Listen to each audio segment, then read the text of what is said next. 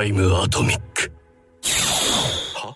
The second season of The Eminence in Shadow has officially been completed, and with it comes news of a sequel movie titled The Eminence in Shadow Lost Echoes.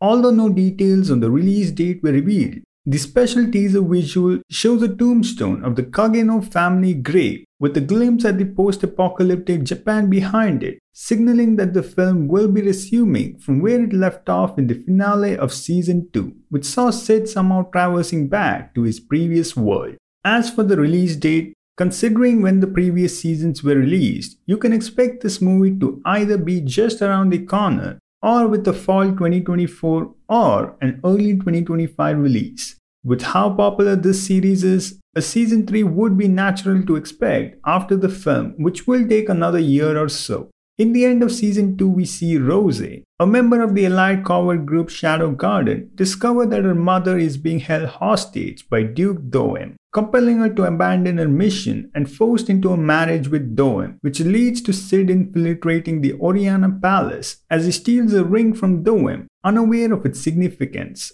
Meanwhile, as Shadow, Cid manages to get Rosie back as she wears the stolen ring at her wedding with Doem. A projection from the late King Oriana reveals the ring is a key to a powerful weapon sought after by the Diabolos cult. As the Ragnarok, a devastating event is triggered, leading to a confrontation with Mordred, a member of the cult. In the ensuing battle, Doem is eliminated by Mordred, and Shadow faces a monstrous entity from another dimension. Despite the challenges, Shadow emerges victorious as a dark portal opens with Shadow and Beta entering and entrusting their fates to darkness. This unanticipated anomaly drew him in like a vacuum and forcefully ejected him back to Earth in a dystopian modern day Japan.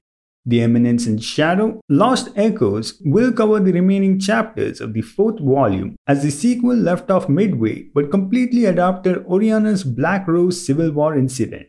The film will follow the events after the second season, where Cid arrives years after the death of his past self, Kagenou Minoru, who died by running into a moving truck. Surprisingly, however, only three years have passed on Earth, showing a significant disparity in the flow of time between the worlds. As seen in the finale of season 2, Cid has again come to Akane Nishino's rescue, his former classmate, whom he saved once as stylish bandit hunter Slayer. Cid will tag along with Akane to learn more about what happened to Earth and will fight the monsters who have invaded the planet, wreaking terror ever since their arrival.